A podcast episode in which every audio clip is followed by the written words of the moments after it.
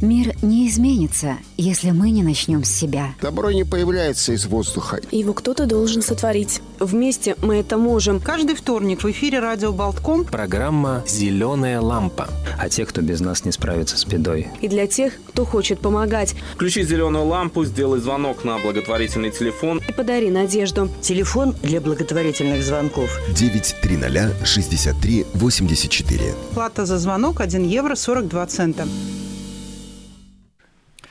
Доброе утро, дорогие радиослушатели. Сегодня вторник, 20 декабря, и в эфире программа «Зеленая лампа». Программа о тех, кому нужна наша помощь, и для тех, кто хочет помогать. Ведут ее сегодня Ольга Авдевич. Здравствуйте. Я Рита Трошкина, и помогает включать зеленую лампу нам наш гость, долгожданный, замечательный гость, архиепископ митрополит Римско-католической церкви в Латвии Збигнев Станкевич, который возглавляет Латвийскую католическую церковь с 2010 года, то есть уже 12 лет.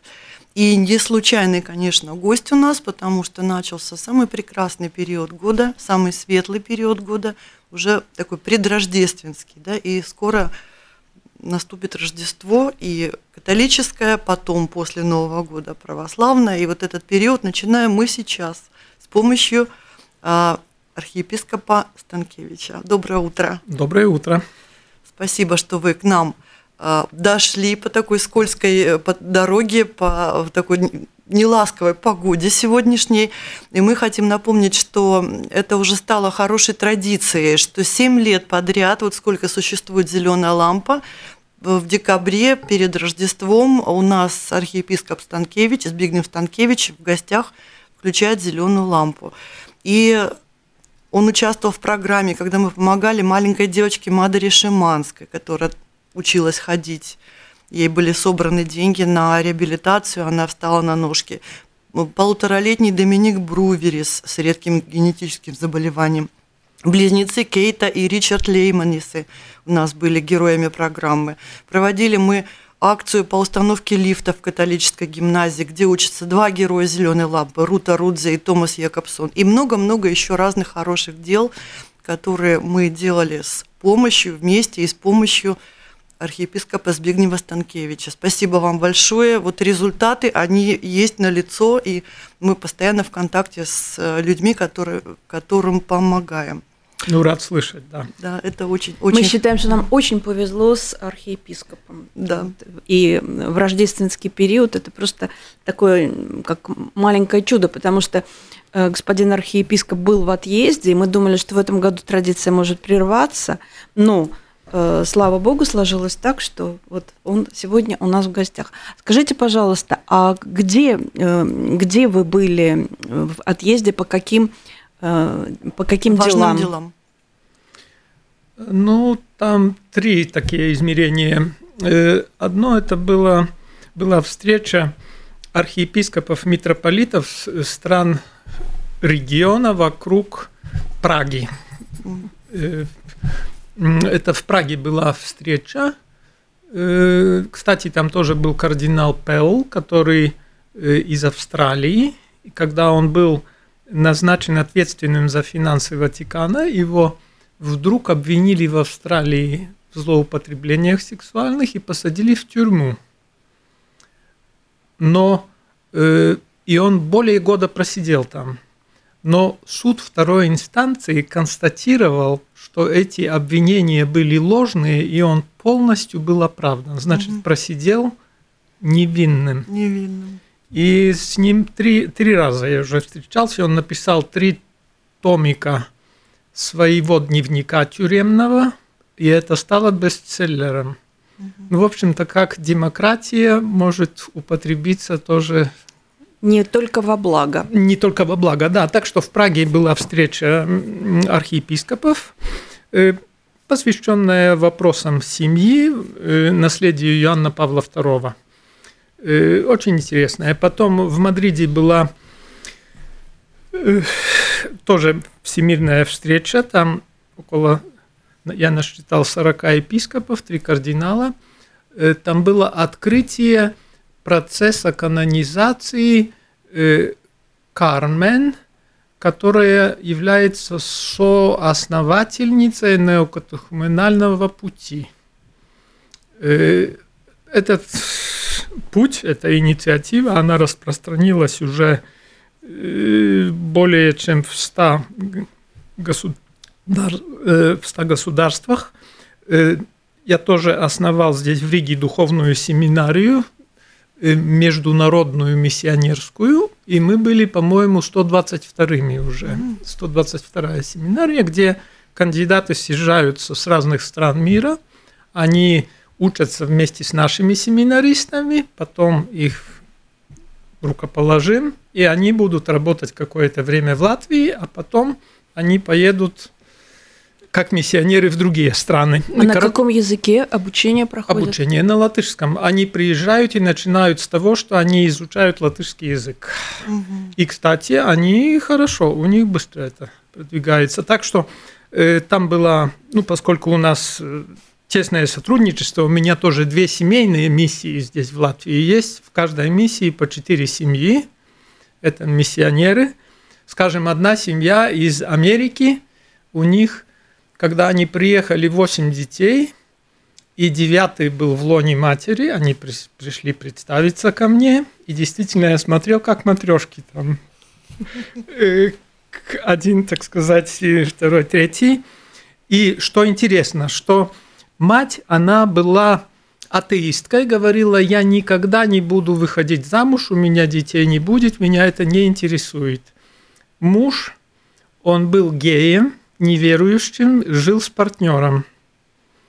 И она начала посещать, ну, эти катехезы, это, ну, цикл таких, скажем, угу. ну, типа лекций, да, э, конференций. И Слово Божье в, ее попало, в нее попало, она обратилась, встретила своего будущего мужа, пригласила его тоже. Он тоже обратился, оставил своего партнера, они влюбились, стали мужем и женой, и теперь они миссионеры, приехали в Латвию, чтобы свидетельствовать, свидетельствовать о том, что Бог может преобразить даже да. такие сердца и обновить жизнь. Ничего себе, ну это же чудо получается какое-то, да? Ну это чудо, да, это живое чудо. И у меня там семьи тоже из, из Испании, из Италии. Один это журналист, второй он э, был адвокат, потом третий Э, доктор биологических наук и тому подобное. И они услышали призвание ехать и быть свидетелями Евангелия. Да. И вот в Латвии у меня две такие миссии по четыре семьи. Угу. Скажем, ну вот в Мадриде это было, а в Польше у меня третий пункт программы – это презентация моей книги угу. и э, Куовады «Западный мир» по-русски. Куда идет По-польски «Dokąd zmierza świat zachodni». А как по-итальянски? По-итальянски «Dove va l'Occidente». Это оригинал. В 2008 году эта книга была опубликована в серии «Вклад в богословие». Такая серия там есть. Значит, в Польше так. Я был приглашен в католическом, на католическом университете в Люблине. Ну, я являюсь Э, абсолвентом угу. этого университета. Э, в 1996 году меня попросили там прочитать лекцию э, «Куда движется мир?». Угу. И после лекции была презентация моей книги. Потом в Варшаве тоже в католическом информационном агентстве была пресс-конференция, где были приглашены журналисты, и там тоже была презентация книги. Потом было такое, ну, такое длинное интервью с редакцией уже отдельно.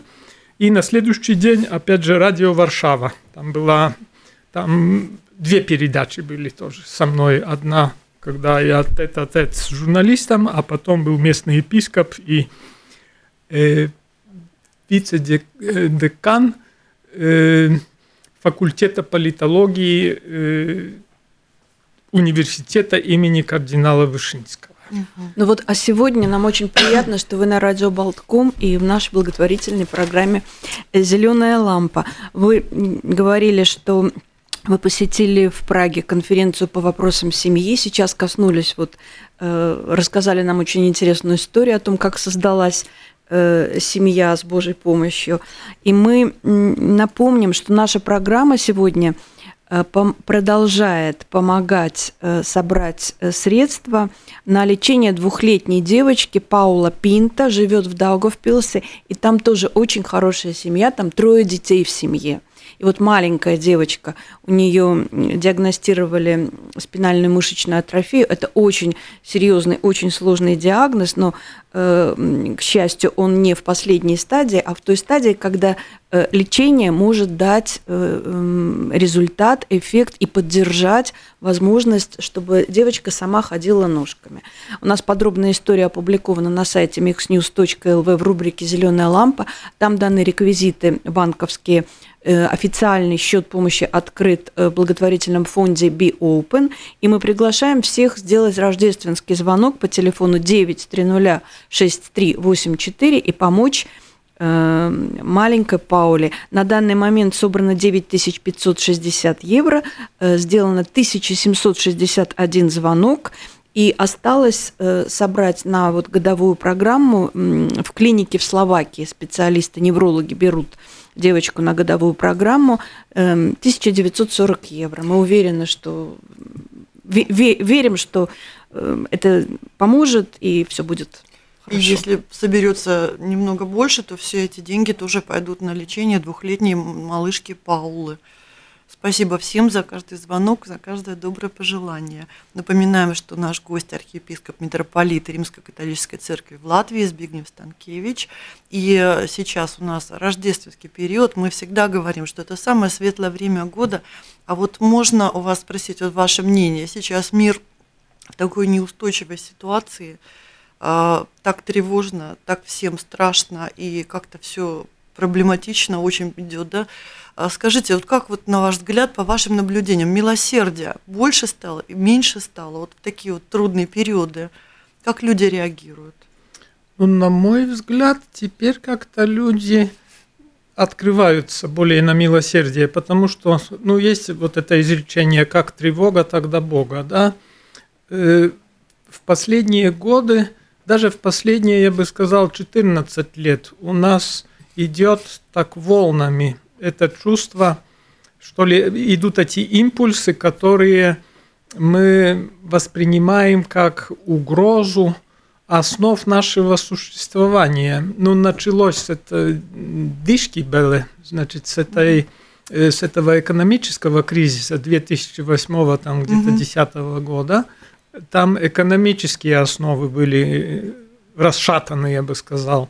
Э, потом пришел ковид, ну, там это наше здоровье и, собственно, тоже жизнь, и весь, весь порядок как бы нашей жизни через эти ограничения изменился.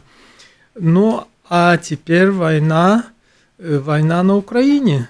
Э, это тоже, ну, это же совсем рядом. И поэтому, э, ну, как-то как я вижу, что, что, что когда человек чувствует что его жизнь в каждый момент, как, что он может распрощаться с жизнью, то как э, хочу сослаться на военных, которые мне говорили, ну, те, которые были на этих миссиях там в Ираке и в Афганистане, они говорят, в той обстановке неверующих нету. Потому что когда ты осознаешь, что твоя жизнь в любой момент может закончиться, и негде искать как бы поддержки какого-то какой-то точки опоры, то все призывают Бога. Да. А вот посмотрите, сейчас э, последние несколько десятилетий Э, никогда э, мы не, люди не жили так хорошо с точки зрения быта и комфорта, с точки зрения какого-то материального устройства своей жизни. Э, а параллельно, как вам кажется, люди, они же ближе к Богу не становятся. То есть они идут Теряем к Богу духовно, или от Бога, да? да, говорят, что идет вот наступление на христианство, люди отходят от Бога. Может быть, эти испытания, о которых вы сейчас сказали, они даны для того, чтобы как тревога, так до Бога. Приводят обратно к Богу, да, потому что, ну, скажем, вот Германия, э, она во время, ну, в результате Второй мировой войны была полностью, я бы сказал, разрушена. И я довольно много там, там был, и вижу, они очень много церквей построили после войны. Очень много, очень много. Правда, там есть отпечаток в витражах и вообще в архитектуре, в искусстве, э, там э, в устройстве, внутреннем устройстве этих церквей, я бы сказал, чувствуется такое состояние, все-таки состояние духа, что мы проиграли войну, и, и такой отпечаток есть, но они считали, что это важно. Они строили церкви, они шли в церковь, они молились. Ну а когда Германия стала богатой, и теперь она экономический мотор всего Евросоюза, теперь закрывают тысячами церкви. Закрывают. То есть такая зависимость, да, получается? Да, получается, так не должно было быть, но об этом, кстати, Солженицын в свое время угу. говорил, э, что в средневековье, так сказать, идеал был такой, что, ну, мол, Бог на первом месте, и надо все ради Бога всем как бы жертвовать, и телесное измерение, в том числе сексуальность, она подавлялась просто-напросто. Ну и во время Возрождения или Ренессанса произошел сдвиг, и потом постепенно-постепенно телесность, материальность она начала как бы усиливаться, усиливаться, и, и Солженицын говорит, что теперь, а это было уже где-то лет 30 тому назад, как он дал это интервью, э, по крайней мере, э, что теперь дух подавлен, и телесность, и сексуальность как бы глорифицируется, mm-hmm. И он говорит о том, что надо вернуться к равновесию, но не путем возврата к прошлому, потому что мы знаем, что телесность и телесная сфера и сексуальность, она тоже создана Богом, она является Божьим даром для нас. И мы должны ее как бы учитывать ее потребности, но надо согласовать с потребностями духа, да. Гармония, да? Гармония должна быть, да. И вот это тот вызов, который перед нами, потому что когда материальная сфера начинает доминировать, и так называемый золотой телец, если мы пляшем вокруг него, то в конце это приводит к разрушению, внутреннему разрушению человека. И поэтому вот, вот то, что если благосостояние возрастает и вера как бы уменьшается, то это означает, что нету равновесия, что в установках есть какой-то, мягко говоря, маленький изъянчик. И этот изъянчик надо поправить. Надо ну, как бы идентифицировать проблему, поставить диагноз и назначить лечение, как, как в медицине. Но пока я не вижу, чтобы это происходило к сожалению. Каждый, наверное, как-то должен лично о себе подумать. Вот смотрите, 7 лет вы к нам приходите в программу, и все 7 лет мы видим, когда мы идем вас встречать, мы видим, что вы приходите пешком. Вот просто один, без никакой охраны. Подходите, ни, ни, никаких машин, там кортежи вас не привозят. И мы всегда удивляемся. И когда мы спрашиваем, вы улыбаетесь всегда, что типа, это не важно. А вот перед эфиром вы нам э, начали рассказывать историю, как у вас э, сломалась машина, да, что это старенькая машина, и вот она была не в очень хорошем техническом состоянии. А какая у вас служебная машина, вот как у э, архи, архиепископа э, всей Латвии католического? Ну, это была та, о которой я говорил, это во время моей учебы в Риме, это была другая машина. Ну, теперь у меня машине 10, нет, 12 уже лет, потому что я купил 10 лет тому назад, в принципе, она моя личная машина. У меня нет служебной машины как таковой. Я просто пользуюсь своей машиной тоже для служебных И вы целей. за рулем. Да. И я сам за рулем, да. Ну, То есть вот... это, это, это была даже не, не новая машина Не из новая, салона, это была да? двухлетняя. Она, ну, теперь видно, что она была немножко, так сказать, стукнута, и поэтому я ее купил за полцены. Ну вот видите, вот эта вот история, иллюстрация к тому, о чем вы перед этим говорили, да, материально-духовная. не, не должно материально превалировать. В этом смысле вот о Рождестве ваше личное отношение к коммерциализации Рождества, потому что э, в таком общем бытовом сознании, обыденном, да, Рождество это эм, люди думают о том, какое угощение они будут готовить, какие подарки они купят, как это значит, какие будут э, партии, вечеринки устроены. И меньше думают о духовной части. Ну, ну да, тут опять же равновесие должно быть, потому что я ничего не имею против того, что я сам помню в детстве, когда елочка была на Рождество дома, и, конечно, ребенку хочется, чтобы там под елочкой был какой-то подарок для него. Это, у, это же приятно, это, это радость, да.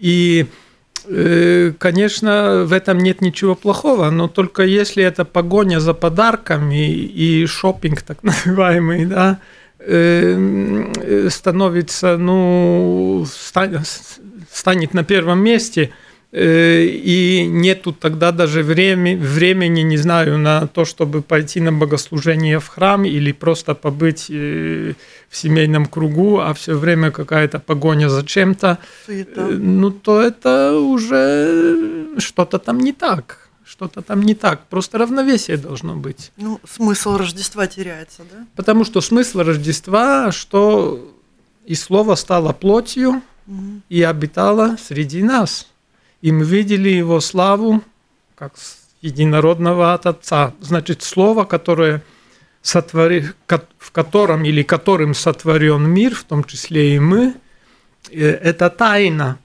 И во время Рождества мы как-то открываем, открываемся на присутствие этой тайны и общаемся с ней. Вот это главная как бы суть Рождества – ну а если там только покупки, покупки и подарки, и подарки, и там какие-то развлечения, ну то мы, мы сами тогда в проигрыше, мы, мы теряем то, что самое существенное, потому что это как, ну тебе дает, я бы сказал так, Бог тебе дает подарок, а ты вместо того, чтобы принять этот подарок, сам бегаешь за, за подарками, да, другими. И, ну, типа такого, да. А вы сказали, что э, ваша книга э, оригинально была выпущена в 2008 году да. о том, куда идет западный мир на итальянском языке. В прошлом году она вышла на латышском языке. В этом году, 19 в, апреля. В этом году на латышском, на польском и готовится э, на... На русском, да. И вот как раз перед э, выездом, вот эти, перед последней поездкой, я авторизовал э, русский текст. Он уже готов, теперь вопрос только и напечатать. А вот с 2008 года, э, сейчас у нас 2022 год, вот тогда вы сформулировали, куда идет западный мир, а за эти больше чем 10 лет он все-таки уже в другой какой-то точке. То есть что изменилось за это время? При, приходилось ли вам, может быть, добавлять какие-то мысли? Не, ну, оригинальный текст, я там кое, может быть, уточнил некоторые понятия. И так, этот текст я так по-настоящему не, не переработал в, в смысле содержания.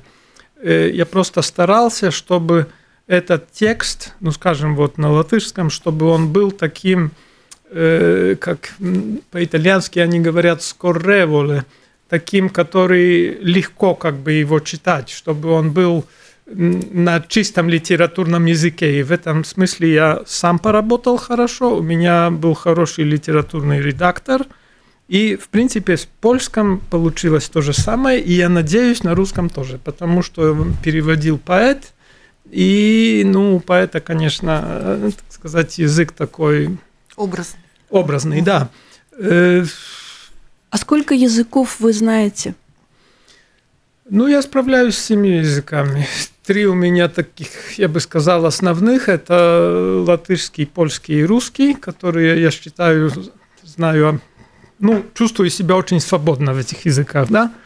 Э, а потом итальянский, ну, поскольку я э, писал на итальянском и, и 6 лет учился на, в Италии, потом английский, немецкий, поскольку я во время моей учебы в Риме ездил летом в Германию, там был на приходе и как-то пытался тоже его немножко изучить. И два раза был во Франции тоже на приходах.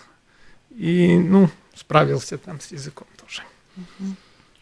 А вот еще о ценности семьи. Вы говорите, что это была международная конференция по вопросам семьи. Что в этом смысле беспокоит вот каких э, сейчас церковных деятелей? Что угрожает семье?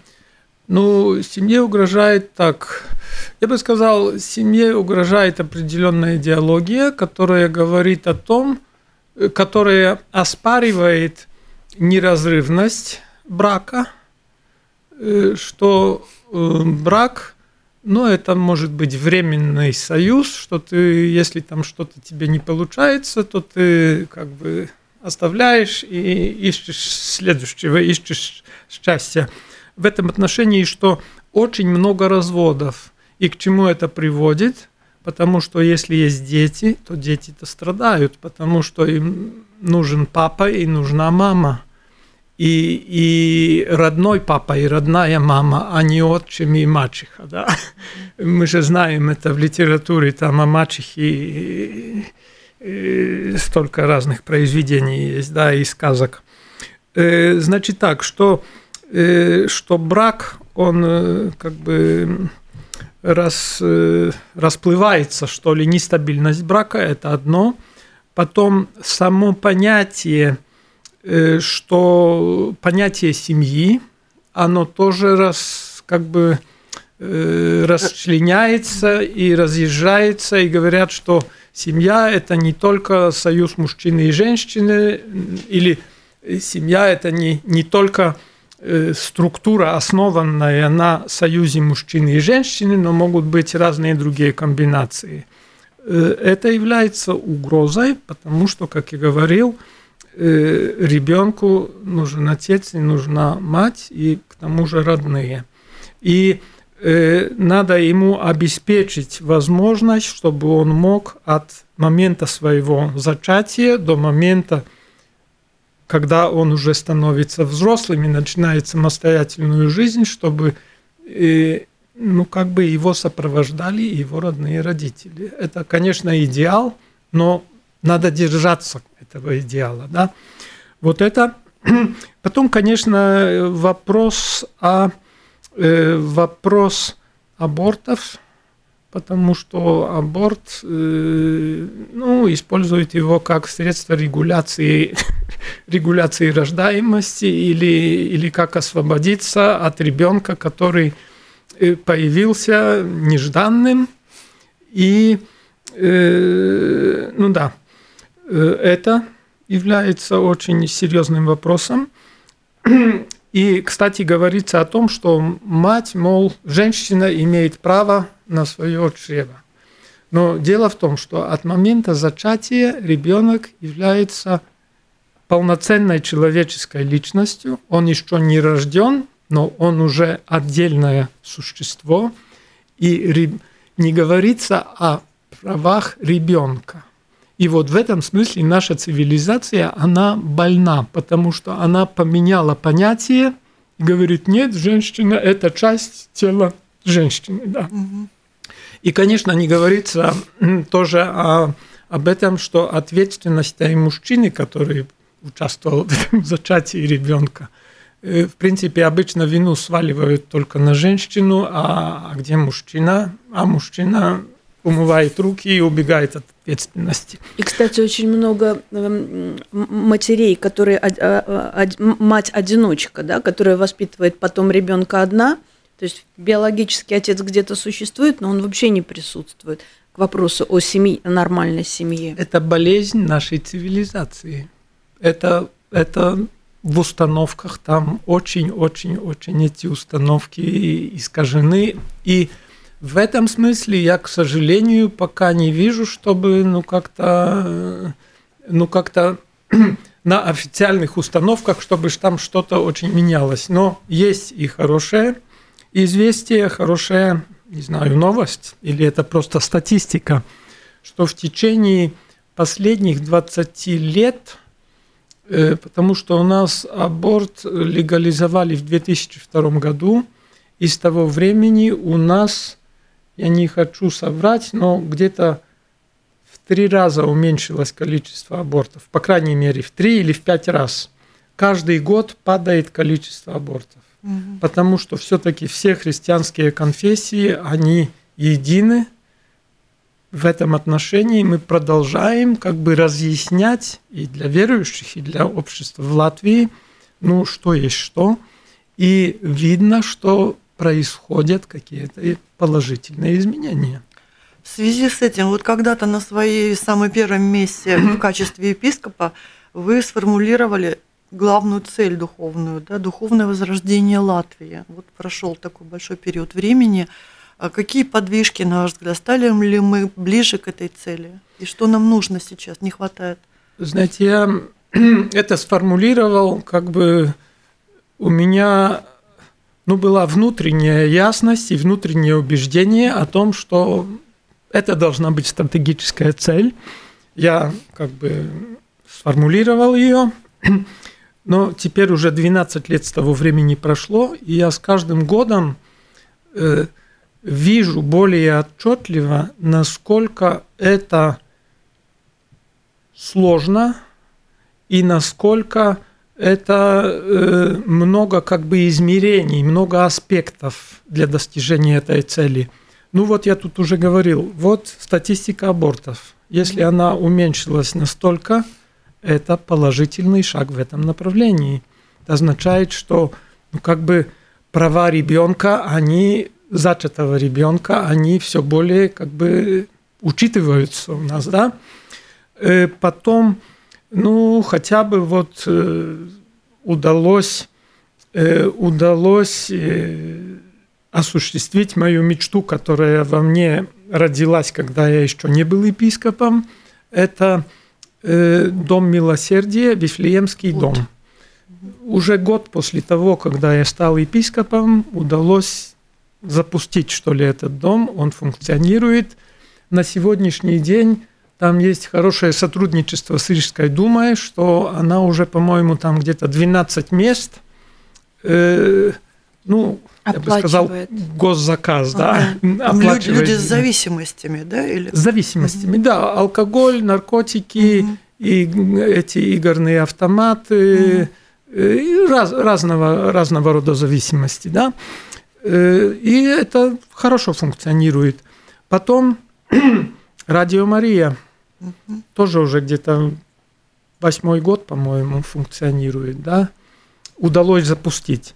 Ну, все эти моменты, они, ну да, потом также это международная семинария, о которой я вам говорил, э, готовящая священников, или эти семейные миссии.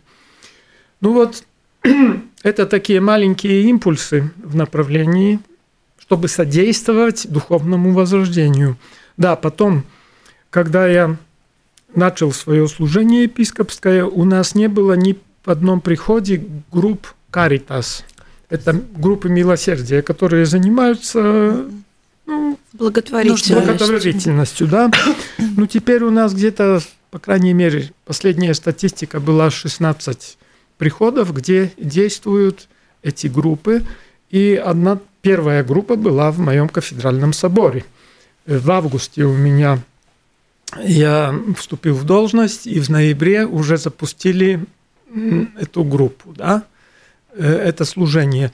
Ну так что вот эти, это, я бы сказал, внутрицерковные шаги, которые, ну, каким-то образом, ну, идут вовне, и являются служением для всего общества в Латвии. Ну и потом, конечно, то, что у меня образовался хороший контакт с Академией наук, я там был частым гостем, но сегодня тоже намереваюсь пойти туда на, э, э, на вступление новых членов э, как бы, Академии в этом году. С Академией наук, с миром искусства, с миром да, науки, культуры, пытался как-то присутствовать, общаться с ними, и когда меня приглашали, скажем, тоже, или там аукскола Туриба, или там э, была музыка с академии, академия музыки, или там другие, или университет страдения с какой-то лекцией, с каким-то выступлением. Я стараюсь не отказывать, а иду и делюсь тем, что для меня важно, и как я вижу, ну, в каком направлении мы должны идти, чтобы наша страна, наше государство, чтобы оно процветало, чтобы оно ну, было примером для других, а не плелось там где-то в хвосте. Ну вот э, сейчас накануне Рождества у вас очень напряженный период будет, да, то есть расскажите, пожалуйста, где вы будете служить, э, как, как у вас график на Рождество, и мы вас еще попросим сказать какие-то напутственные слова для наших радиослушателей. Рождественское пожелание. Понятно, да. Ну, у меня служба будет э, в субботу, 24 э, декабря в 18 часов в кафедральном соборе, mm-hmm. так что все желающие приглашаю.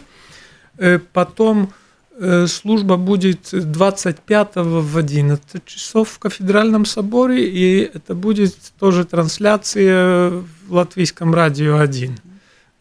Будет транслироваться эта служба. Потом да, 26-го тоже, наверное, в 11, насколько я помню, буду руководить службой.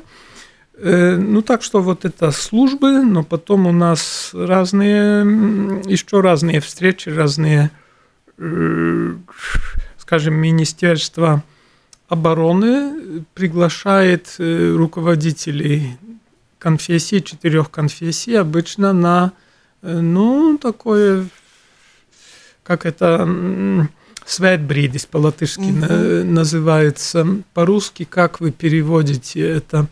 Ну, такая типа, ну, встреча с чтением Слова Божьего, mm и с молитвой, и с размышлениями на тему Слова Божьего, скажем так, литургия Слова, может mm быть, так это можно сказать.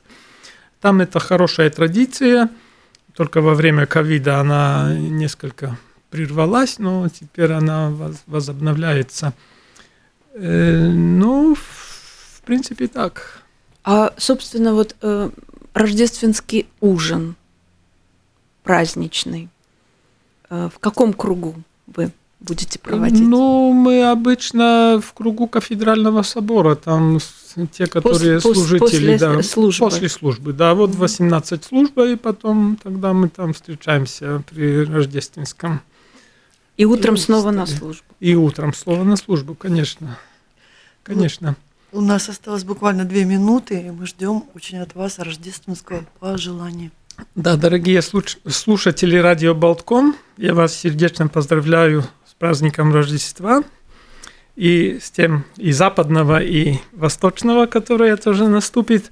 И я желаю вам э, мира в вашем сердце. И этот мир, он имеет как бы три составляющие. Во-первых, это мир с самим собой, это принятие себя таким, каков я есть, как бы реалистично, не претендуя на больше, чем я есть, но и не меньше, чем я есть. Да? Занятие как бы своего места в мире, и в обществе и в Божьем плане.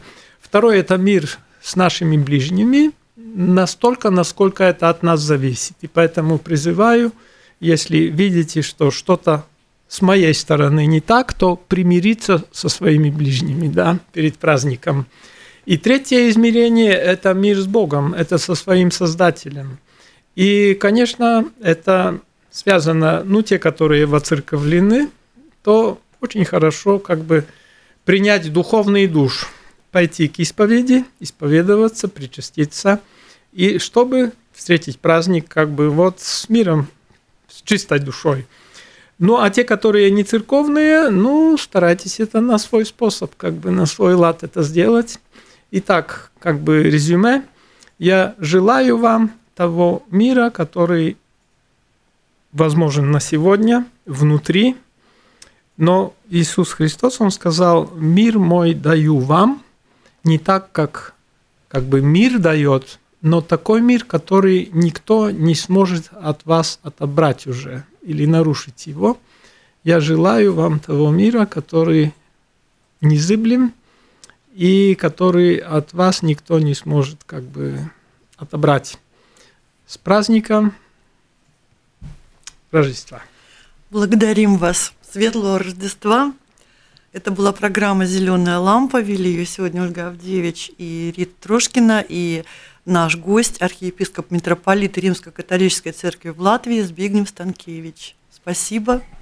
Спасибо вам. Светлого Рождества. И следующая программа выйдет, как всегда, в следующий вторник. Всего доброго.